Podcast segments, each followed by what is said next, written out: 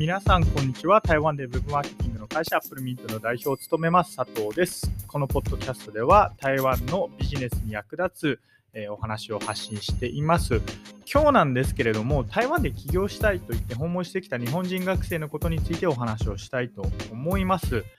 結論は特になくてですね、とりあえず僕がその日に、えー、そんな学生に対して言ったフィードバックを3つ、えー、皆さんに共有できればなというふうに思いますで。ちなみに今日なんですけれども、あの僕、これ、ポッドキャストを撮っていて、その横にですね、一応カメラをあの置いています。カメラを置いて、そのポッドキャストの様子を皆さんに、えー、YouTube でこう発信、配信したら、どれぐらい視聴回数があるのかなみたいな、ちょっと実験を兼ねてやってみたいと思います。まあ、おそらく僕の理由なんですけれど、あ僕のあの予測なんですけれども、うん、そうですね、50回ぐらい 視聴回数があったらいい方なんじゃないかなっていうふうに思います。はい。まあ、じゃあ本題に、え戻りたいと思います。学生たちに僕が伝えた、まあ、3つのお話なんですけれども、まず1つ目に彼らに伝えたのが、パワポの資料を絶対に自分たちで作るなっていうことを、えお伝えしました。あの台湾に来た学生の方々っていうのはですねその、まあ、台湾で起業したいから、まあ、台湾に来たらしいんですけれども僕の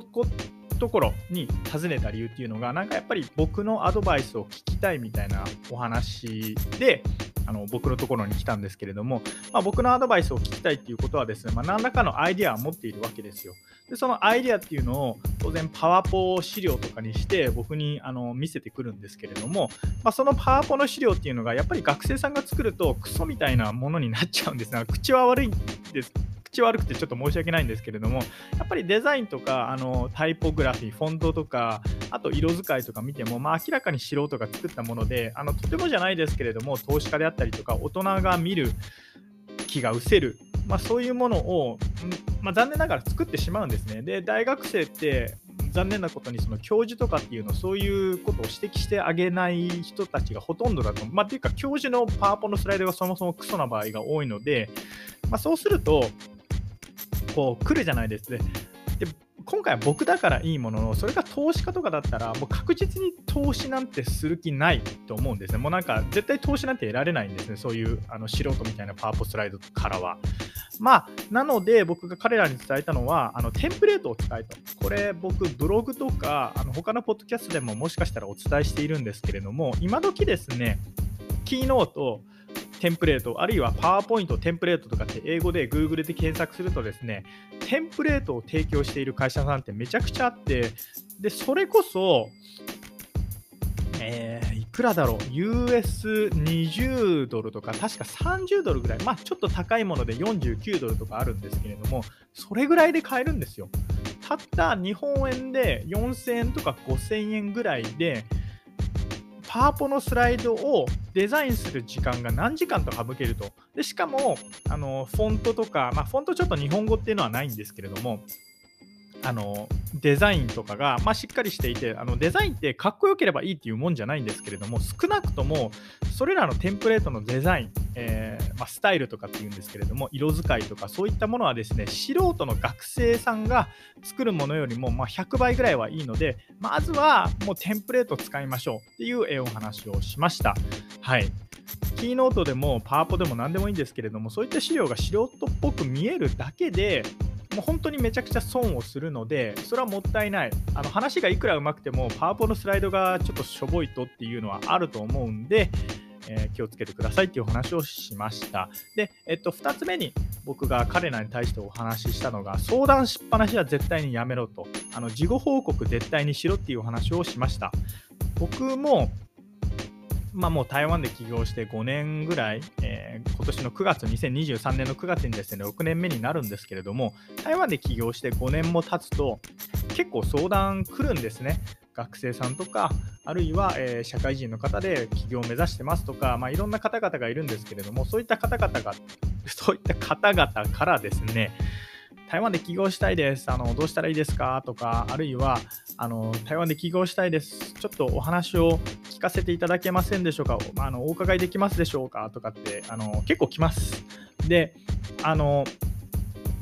その、なていうんですかね、そういった心意気っていうのはすごいありがたいんですけれども、あのよくあったのがですね、10人そうやって僕に相談をしてきたら、僕がアドバイスなりなんなり、あるいは僕がその人たちと一緒に話をして、事後報告っていうのが、まあ、大体10人中10人ぐらいないみたいな。でそうすると僕はどういう風に感じるかっていうと、なんか時間を取られっぱなしみたいな感じになるんですよ。僕もやっぱり日々忙しいんですね。日々忙しくて時間を取っているのに、そういった方々と話した後に、その方々が、じゃあ僕のアドバイスに対してどういうアクションを取ったかみたいな事後報告っていうのがないんですよ。そうすると、まあ、残念ながら僕2回目会うっていうことは絶対ないんですね、そういった方々と。なので、投資家でもどんな方でもいいので相談をするってなったらその相談人たち相談した人たちに対して事後報告3ヶ月に1回あるいは半年に1回でいいです。絶対にしろみたいなお話をしました。もうじゃなかったらそもそも相談するなみたいなあの僕こんな強くは言ってないですけれども、まあ、僕はそう思ってます。なので僕ってあんま人に相談しません。あの相談したらちょっと責任というかその人の時間をもらって相談しているっていうことはその人の相談しその人からいただいたアドバイスっていうのを僕が取らなかったらちょっとその人嫌な気分になるじゃないですか。まあ、ということであんまり相談をしません。はい。あのビジネスとかだったらよく相談はするんですけれどもあんまり気軽に人に相談するっていうことは僕はないですね。じゃあ、えー、3つ目最後ですね彼らに対して伝えたのはやっぱり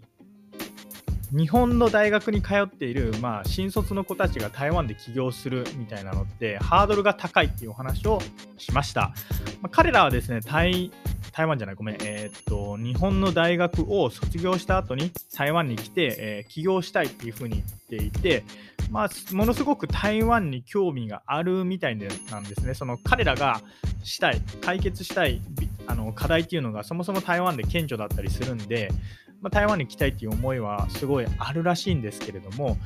まあ、ただ、あの現実問題、やっぱり日本の大学を卒業したばかりの子たちが台湾で起業するってなると、そもそも労働許可証の問題にぶち当たりますし、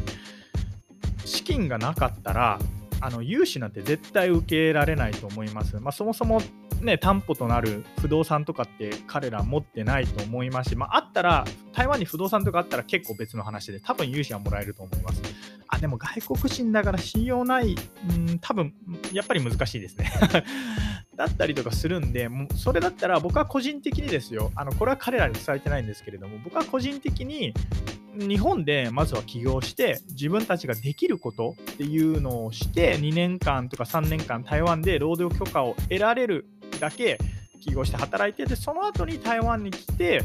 起業すればいいんじゃないっていうふうに僕は思いました。あのまあ、日本に対して失望している若者がいるっていう現実は僕はそれはすごい理解はしているんですけれども、まあ、だからといってその海外で起業起業するってなったら